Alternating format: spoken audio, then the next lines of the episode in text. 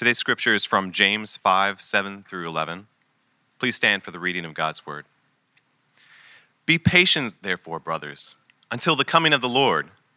See how the farmer waits for the precious fruit of the earth, being patient about it until it receives the early and the late rains.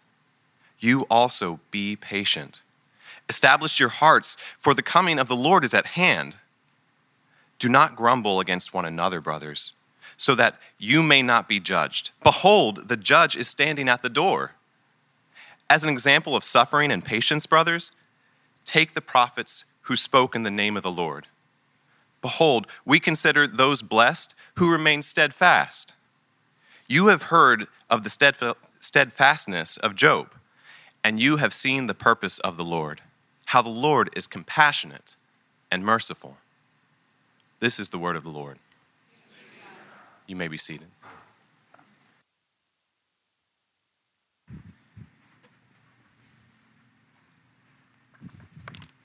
Well, good morning. Good to be back with you. I'm wondering if you've ever heard of the famous uh, Stanford marshmallow experiments. Have you heard of that? Uh, back in the 1960s, some psychologists at Stanford conducted tests um, that they would, where they would put a, a young child in a room with a marshmallow on a plate in front of them and told them that they could eat the marshmallow if they wanted, but if they would just wait for 15 minutes, then the researcher would come back and they could have two marshmallows instead. And the goal of this study was to analyze children's control over the idea of their, of their patience, their delayed gratification, and then how this affected the rest of their lives. Now, there are some funny old videos. They kept repeating this experiment in different ways. Some great old videos uh, of kids trying so hard not to eat the marshmallow. Now, some, some as soon as they, as soon as the researcher left the room, some would just grab it and eat it. Right? There's, there's always those kids, right? Uh, that's fine. I've got some of those too. But others waited patiently and did all kinds of funny actions to try to stop themselves from eating it, covering their eyes, pulling on their braids, kicking the table, even petting it like a little um, stuffed animal to try to, to convince himself not to eat it. And the psychologists conducted follow up tests then on these kids to see like if they ate it immediately or waited and what effect they had. And what they found, their, their results suggested that those who had exercised patience and self control and waited for the second treat, those students, those kids, ended up doing much better on the SAT. They were perceived by as more competent. They even had parts of their brains from brain scans that were more developed. The point being that those who exercised the patience again to get the delayed gratification, that had a positive impact on the rest of their lives. Now, as you can imagine, in recent years, as often happens with science, other researchers have challenged some of the conclusions that were drawn by the early experiments and said there were other factors at play, like economic background, et cetera.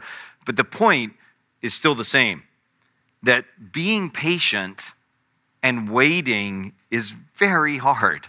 It's hard for children to do when they have a marshmallow in front of them. It's hard for adults to do. Our lives get more complicated and sophisticated. The marshmallows we desire often have four wheels and a, and a fast engine or a nice address in a part of town, or they may be things like getting married or having a child or finding meaningful work. But it's hard to be patient. It's hard to wait and to endure, even when we know that something better is coming. But I think the hardest thing to be patient in, to endure and to stay on the path, is not when there's just a promise of something better, but in the midst of hardship and suffering and loss. Maybe there's a sign of a, a tumor or some other medical condition, and you're waiting to hear the diagnosis. It's really hard to be steadfast in that moment. Maybe you get a call from your boss that he said that he needs to talk to you, and then you don't hear from him for several hours, right, or days. That's hard to endure and not freak out. Maybe someone maligns you and misrepresents you at work or steals your great idea or credit. It's hard to be patient and endure that. Or maybe it's a situation like my wife and I, we were in Florida for a couple weeks, took just our two youngest kids with us, had other kids home still working jobs. And so we pull in at 3 a.m. And our 17 year old, who was very responsible and was stayed home to work, his car wasn't there. So we tried calling, no response, tried texting, no response. I finally fitfully fall asleep. We're anxious about it. I wake up at 5 a.m., which, um, you know, just jump up with this strong vision of his car overturned in a ditch and panicking, right? I'm about to get in the car. We finally figure out by location services and Googling his address that he's at, his, he's at a friend's house and he's just probably fallen asleep. And, but that time of waiting, that agony is so hard. It's hard not to freak out. Have you considered, kind of as a side note here, how technology has affected our experience of waiting as well? Part of it's for good. We were able to find my son's location, eventually figure out that his phone wasn't dead, so he probably wasn't, and that he called us as soon as he woke up. So it was all worked out. It was just a couple hours of, of panic. Made me think of my poor mother when I pulled such shenanigans in a pre internet and pre phone age where I would be up all night, and I guess it's payback of a sort. So that's good. I'm glad for that technology. But part of technology that has really made it, I think, harder to be patient is that you and I can have immediate access to any information we want. We can call anyone anytime. We can go to stores and buy anything at any time. If our city doesn't have something, we can have it shipped to us the next day easily, right? Escapism that technology provides so that we don't have to pay attention how difficult it is to wait is everywhere. I, I think if the Stanford marshmallow experiment were conducted today, kids would probably get out their phones during it, see how long Uber Eats would take to deliver a better marshmallow to their address, right? And then while they're waiting, look up whether this is really an accurate test or not, right? Now, the reason I'm talking about patience and patient endurance and staying on the path in the midst of difficulties is because the point of our text of scripture that we just heard read is, is really straightforward, and it's precisely this. James is going to tell us that you and I need to have patient endurance. And what I want to do today in our time together is just explore a little bit what this godly patience looks like and how we might be able to step towards developing this really quite unnatural thing in us um, and in our lives. And so I want to pause once more and just pray that God would come and speak to us. Let me pray. Our Father, we thank you that I'm standing on the promise today that we who, as parents that are very imperfect, we know how to give good gifts to our children you say, Jesus, that with that being true, how much more God the Father is perfect will give the Holy Spirit to those who ask. And so we ask that you would come and do what we cannot do for ourselves, open our hearts and minds to receive and, and your presence and see you. And I pray these things in Jesus' name. Amen. Well, here at Sojourn, uh, for the last few months, if you've been around, you know, and if, if this is your first time here, we're thrilled you're here. We have been walking through a powerful little ancient letter that we call the book of James that's tucked away near the end of the New Testament. It's a piece, really, of what we call wisdom literature. It's a letter, but it's casting a vision, inviting us to reorient our lives according to a certain Christ centered wisdom, a certain way of being in the world that's based on Jesus and his coming kingdom upon earth. And if you've been around, you know that in the letter of James, we have heard some texts and had some sermons that were full of just beautiful words. And we've also had some that feel more like a throat punch. There's some pretty strong words in this book. And the text from last week, chapter 5, verses 1 to 6, I think are probably the strongest and harshest words in the letter. If you were here, you remember the, it was about the woes upon wealthy landowners who are oppressing the poor, uses vivid language of judgment that's coming upon them. That's the kind of passage, frankly, that's not easy to preach, one for which Pastor Kevin is conveniently still on vacation, and I was out of town as well the kind of passage you give to the younger associate pastors like Brian. So thanks, Brian, for preaching that. But those verses are actually an important part of our context today because there's a shift that happens in the verses that we're going to look at. Because those words that are addressed to oppressors now shift, and James talks to the people who are experiencing hardship. Yes, oppression, but really any kinds of hardship, and he addresses them to us. And as I said a few moments ago, the point is really really straightforward. It's a really easy text to read and understand what the point is. And let me just, let's just put it on the, slide there. You can see in your handout as well. And I think we've bolded some words here. Let me just read this again and just notice these repeated words and ideas. Be patient, therefore, brothers, until the coming of the Lord. See how the farmer waits for the precious fruit of the earth, being patient about it until it receives the early and late rains. You also be patient, establish your hearts, for the coming of the Lord is at hand. Do not grumble against one another, so that you may not be judged. Behold, the judge is standing at the door.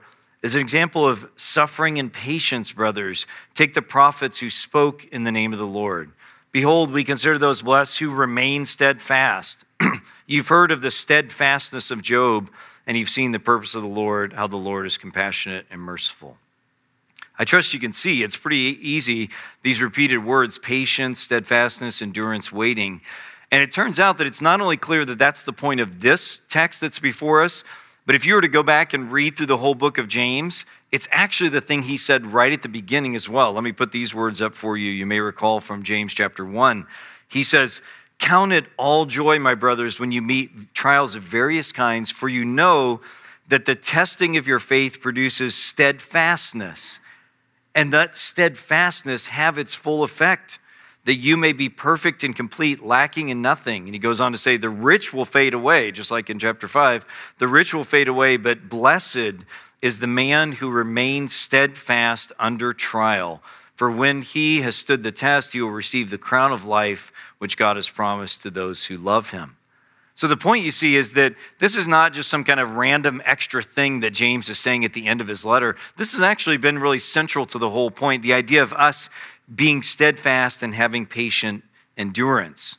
So the idea, I think, of our text is very clear. That doesn't make the practice of it any easier. We need to dig a little deeper, I think, this morning, if we're going to be faithful to this text, than just being told to be patient. It's kind of like the meme you've probably seen. Never in the history of calming down has anyone ever calmed down by being told to calm down. and, I, and I think it's like that too. In the midst of trials and difficulties, to, when some, to just say be patient isn't enough. And I think James is telling us more than that as well. We need to understand how it works. And I think to understand what it means to have patient endurance, it's, it's sometimes helpful to think of the opposite first. And I think James highlights a couple of things of the opposite of patient endurance. The first one there that he highlights is grumbling and complaining against one another. Let me just read the passage again, it's, it's short. Be patient, therefore, brothers until the coming of the Lord. See how the farmer waits for the precious fruit of the earth, being patient about it until it receives the early and late rains. You also be patient, establish your hearts, for the coming of the Lord is hand. And then verse 9 do not grumble against one another, so that you may not be judged. Behold, the judge is standing at the door as an example of suffering and patience. Did, did, you notice that verse 9, when you're reading it, it seems like it comes out of nowhere, like it's a total change of topic or change of theme, but it's not. Because he's continuing the same argument. He's saying the same thing about being patient. So, what is the relationship between grumbling and complaining and being patient? Well, I think one very and easy, easy and natural thing for us to do when we're in difficult trials is to turn that pain against others Certainly the ones that are causing us pain, but others as well. So you have a bad day at work, you come home, you're grouchy with your husband or wife or children. You feel shame at school, students, something happens that causes you shame. The easiest thing to do is to come home and then shame and cause pain to others, maybe your younger siblings, especially. Someone speaks ill of you or me at work, and or again, takes the credit you deserve for an idea or whatever it is. And the easy thing to do is to start an alternative campaign of maligning that person, taking from them, complaining openly or more subtly. In the church, maybe someone hurts you, hurts your feelings, you feel slighted or disappoints you. This can become the topic of a heartfelt talk with several other people in the church that are that's really just grumbling and complaining. And James doesn't hold back in warning us, you see, about in when we're in trials, the danger of grumbling and complaining against each other, this totally natural habit that we all have. He says at the end of verse 9, don't do this so that you won't be judged. for the judge is already at the door. Where in the world did James get that idea? Well, he gets it straight from Jesus himself, where most of James' teachings are coming from in this book from the Sermon on the Mount. Do you remember what Jesus said in Matthew 7? Let me put it before us. Do not judge, or you too will be judged. For in the same way you judge others, you will be judged, and with the measure you use, it will be measured to you. Why do you look at the speck of sawdust in your brother's eye and grumble and complain against them, and pay no attention to the plank in your own eye? How can you say to your brother, Let me take the speck out of your eye, when the, all the time there's a plank in your eye, your own eye? You hypocrite, first take the plank out of your own eye. And then, if you still have any energy left after that, then you'll see clearly to remove the speck from your brother's eye. These words, they're not meant to shame us, friends. This is not meant to manipulate us or paint a picture that God is some big meanie or something. These words and James' words back in verse 9, they're an invitation to wisdom, to recognizing that the habit of judging other people, of complaining and grumbling against each other, is natural as that is to us, that habit will mess you up. And it will not bring life and health and good relationships with others or with God. Quite the opposite we will reap what we sow. Instead, Jesus' golden rule here applies again treat others as we'd want to be treated with patience and grace. So, in the midst of our trials, James first tells us the opposite of patient endurance is grumbling and complaining. But there's another one that James doesn't say explicitly, but I think it's implied, and it's kind of the next step after grumbling and complaining, and it's something that the Bible talks a lot about, and that is to take our own vengeance in the midst of suffering. Again, James doesn't explicitly say this. Let me just throw a few texts real quickly in front of you. Leviticus 19:18, you shall not take vengeance or bear a grudge against the sons of your own people, but you shall love your neighbor as yourself. I am the Lord. Proverbs 20, verse 22, do not say, I will repay evil. Instead, wait for the Lord, be patient, and he will deliver you. And Paul says the same thing in Romans 12. Repay no one evil for evil, but give thought to do what is honorable in the sight of all. If possible, so far as it depends on you, live peaceably with all, not grumbling and complaining. Beloved, never avenge yourselves, but leave it to the wrath of God, for it is written, Vengeance is mine, I will repay, says the Lord. To the contrary, if your enemy is hungry, feed him. If he's thirsty, give him something to drink for by so doing you will heap burning coals on his head. Do not be overcome by evil, but overcome evil with good. When you and I suffer hardship, especially at the hands of other people, but any kind, it's so easy to think justice and payback and vengeance.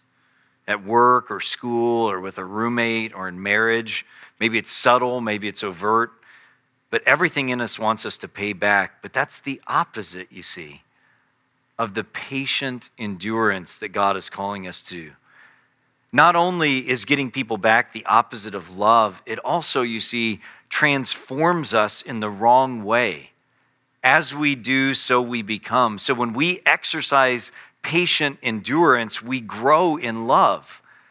And when we instead pursue our own vengeance or grumbling and complaining, that actually makes us less than fully human and less than alive. So those are some opposites.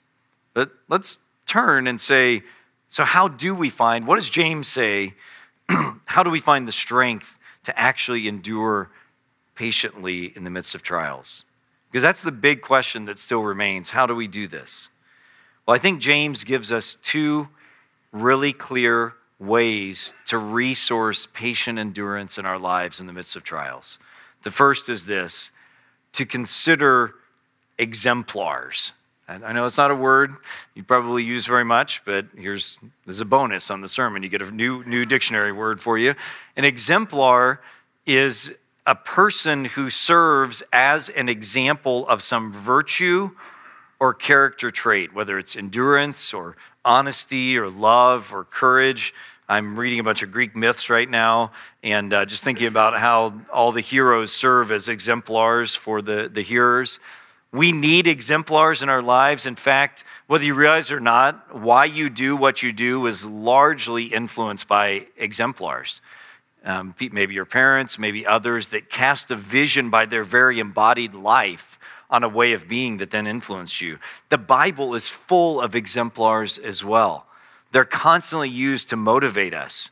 Imitate me as I imitate Christ, Paul says. Hebrews 11, you remember that? The hall of faith. It's all about exemplars or examples of virtue and faith. And of course, Jesus is the ultimate example or exemplar. See, read 1 Peter, for example, where Jesus' own life and suffering becomes the model for us. Well, James does the exact same thing here. Did you see it in our text? He gives us three different exemplars. The first one is farmers. He says, Be patient, therefore, brothers, until the coming of the Lord. See how the farmer waits for the precious fruit of the earth, being patient about it until it receives the early and late rains.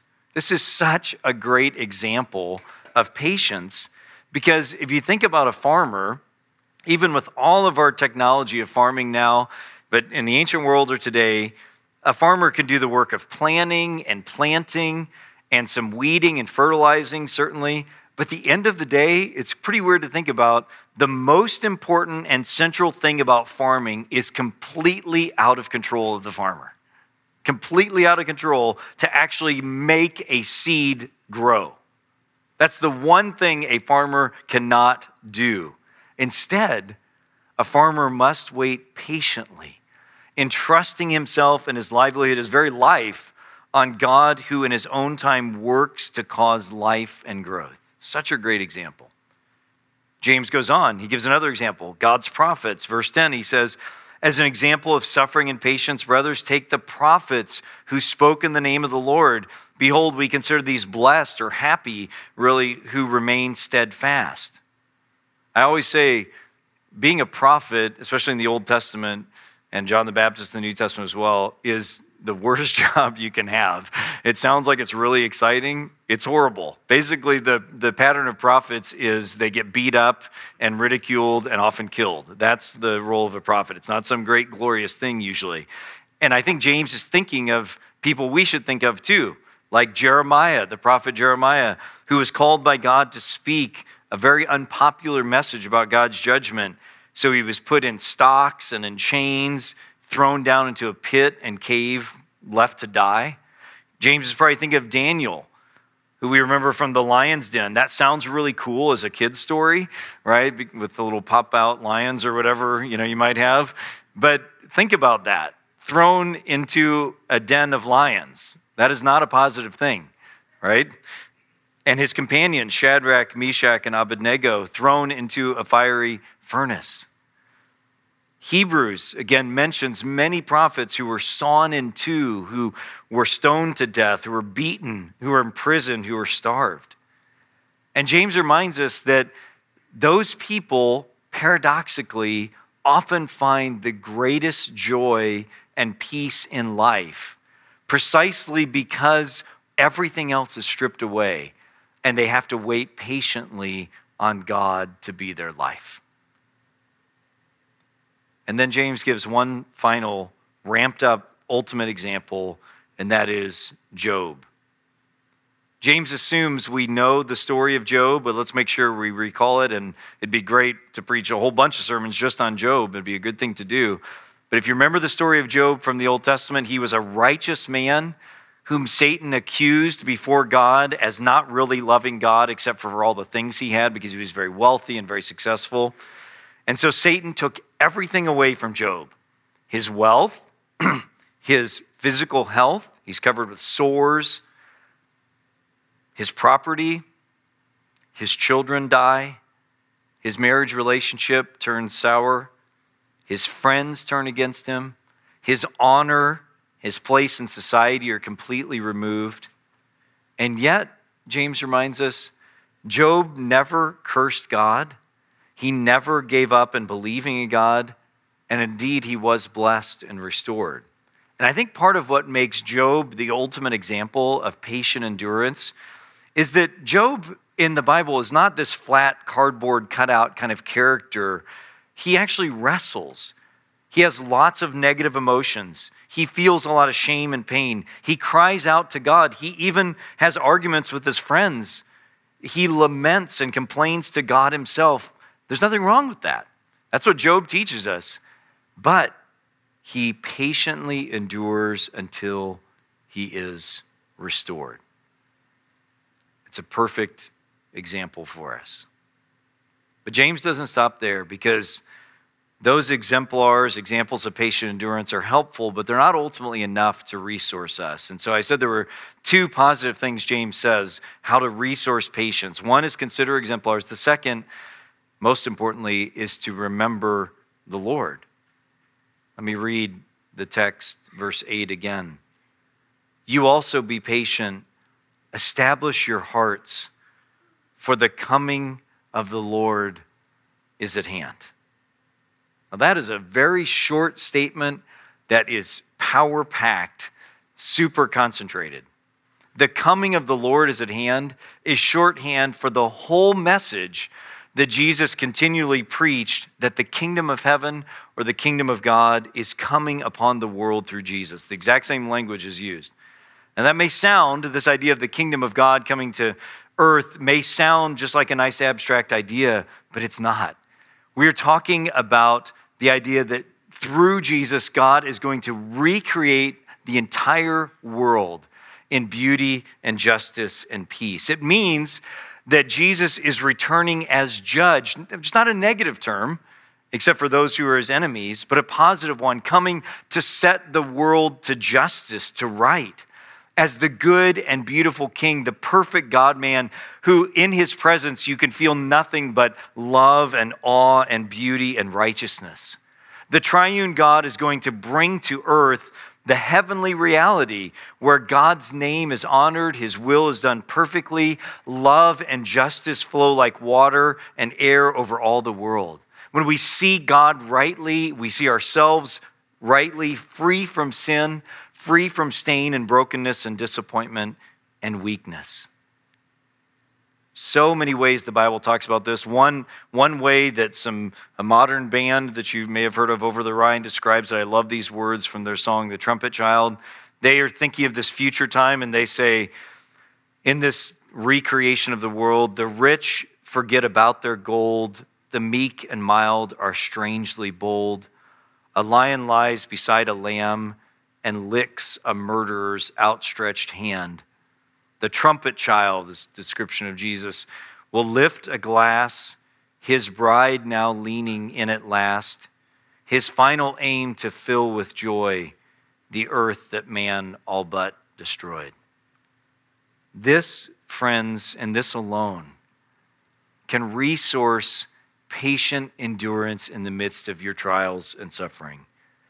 Establishing our hearts based on this true vision of Jesus' return is our only hope. Because you see, absolutely essential to Christianity is this forward looking hope to a time when God will redeem and restore all of creation and be present with us. Otherwise, honestly, Christianity and all it's telling us to do is stupid and foolish. To be humble, to serve others, to give generously and sacrificially, to endure hardship patiently. If this world is all there is, although there might be some benefits of doing those things, the Apostle Paul reminds us if the resurrection and the reality that it brings is not true, then we're to be the most pitied of all people. Because these ways of self sacrifice really ultimately mean nothing if God is not going to restore the world to justice. But because of the coming kingdom of heaven, we can patiently endure knowing that all will be made right racially, economically, in all kinds of suffering. So I just want to drive this home with some application to patient endurance in why don't you think of it in like three places in our lives. So that that's what James is saying. I think it's pretty clear.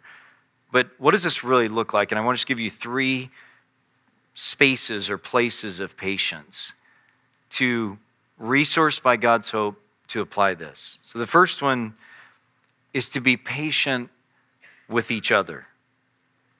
patience with each other. I mentioned earlier that two very natural habits that we all have that are the opposite of what James is calling us to here are grumbling and complaining against each other and taking our own vengeance. I just want to push that a little bit farther into our lives, the opposite of these things. And I think the first step is to, to recognize that pattern in, your, in yourself and in myself to be impatient with those who have disappointed you, to be impatient with those who have hurt you and maybe shamed you, which of course especially means those who are closest to us, not because those people are worse than others, just because there's a lot more opportunity for them to hurt us and disappoint us.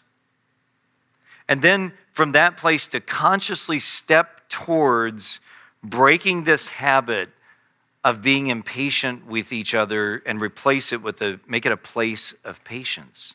In fact, here's a, an image I want to put in your head. Imagine your relationship with someone else and think of someone that maybe you struggle to be patient with.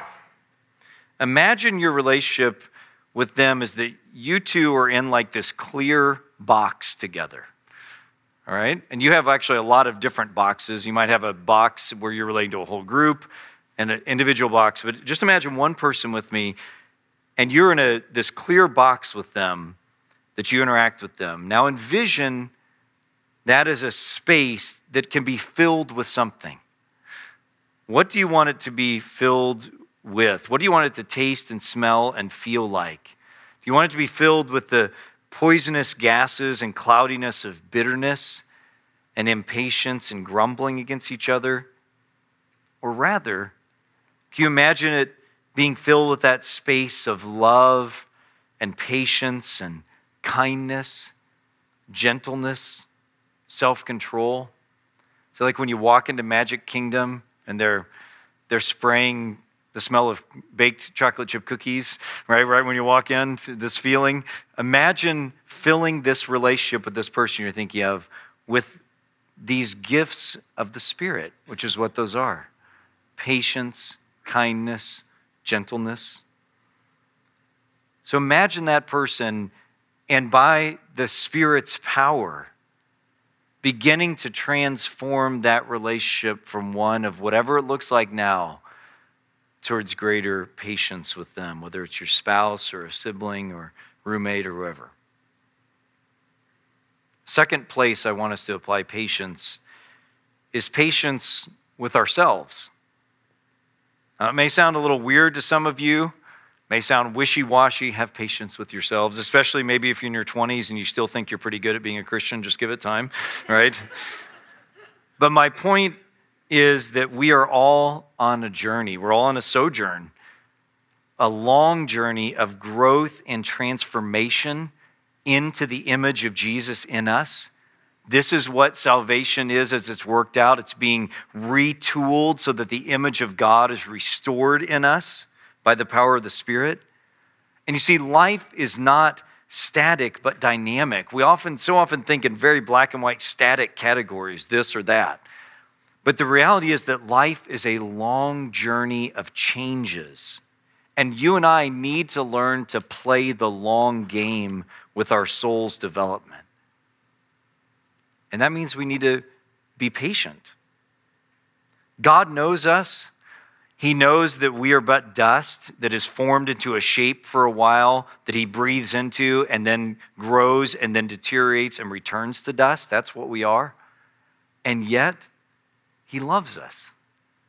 He loves us. He sees the beginning and the end of our lives in an instant. And friends, He's not anxious about you. God plays the long game always.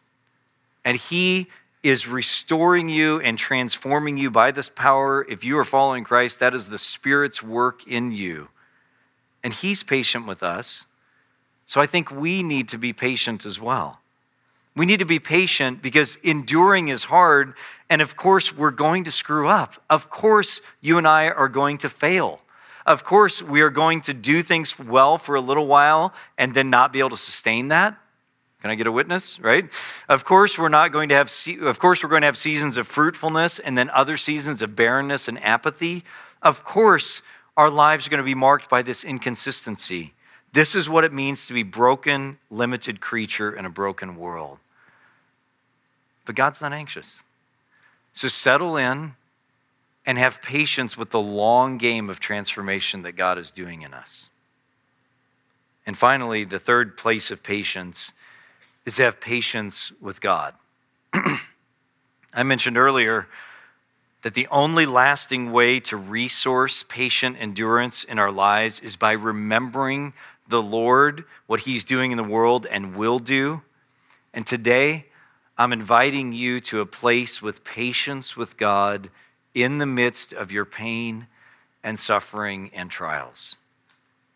And you see, friends, the reason it is so difficult emotionally and psychologically to stay and find patience when we suffer is because we are not made for that. The reason it's so hard is because we are made to not be in brokenness and to have to wait in the midst of brokenness. We are designed for life in its fullness. We're like a person in a straitjacket, or better, like a caterpillar in a cocoon. We feel the constraints and the stiffness and the unnaturalness of being in this tightened, pressed upon world that is not right and that we're not made for in its current form. So be patient. God is doing a thousand good things at once. He is patient, He's slow to anger with you and me, and He will return ultimately, but also He will return in our lives like He did with Job and bring freedom. I think we can never fail to, to stand in awe of the way Paul says the same thing James is saying here. And I just want to put this text before us from Romans 8 in light of this idea. Let me read these verses for you. Paul says, For I consider that the sufferings of this present time are not even worth comparing with the glory that is to be revealed to us from the cocoon to the butterfly. For the creation waits with eager longing for the revealings of the sons of God. The creation was subjected to futility, not willingly, but because of him who subjected it in hope that the creation itself will be set free from its bondage to corruption and, and to obtain the freedom of the glory of the children of God. Do you, do you see that language? There is this bondage that we feel. That's why waiting patiently is so hard, because it's bondage.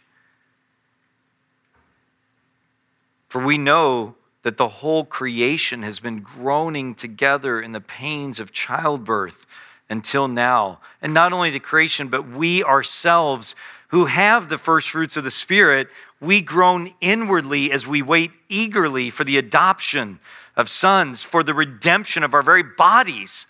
For in this hope we were saved, and now hope that is seen is not hope. We don't see this yet. For who hopes for what he sees? But if we hope for what we do not see, we wait for it. How? With patience. So, as we conclude today, friends, I, I just want to invite you into the wisdom and life that God is offering us by learning to patiently endure whatever situation you find yourself in, whatever it is, you fill in the blank.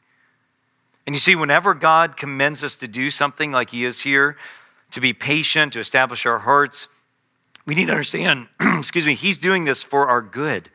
Every exhortation is an invitation that learned over time will bless us and transform us and give us the life that we are made for and long for. And as we move to the Lord's table today, I'm really struck by this idea about patience with this because, you know, it's amazing to think that Jesus, one man, and his 12 disciples had a meal, Jesus' last meal, in which he broke bread, saying, This is my body, and which he served wine to his friends, saying, This is my blood. And from that one meal, thousands of years ago, thousands of miles away, we're still now celebrating and remembering that. And it's remarkable to think about how did this break off of Judaism 2,000 years ago, far away, come all the way to Louisville, Kentucky today? Well, there's a, there's a recent book by an historian named Alan Kreider who asked that question and said, How did Christianity, within just a couple of few centuries, take over the entire Roman Empire? And the answer, he argues very convincingly, is it's because the church always exercised the virtue of patience. That in the midst of suffering and trial, they didn't retaliate, they exercised patience, waiting for the Lord's return. And so this morning, as you come forward, if you're a believer, if you're following Christ, we welcome you to this table. If you're not a believer, you're just here visiting or trying to figure things out, awesome. We are glad you're here. May God speak to you today. This is not a magical thing that's going to do something for you. This is for people who are already believing, can come forward. And as you do, if you're a believer this morning and come forward and partake of this, make your prayer God, deepen in me your patience as I await the Lord's coming. Let's pray together.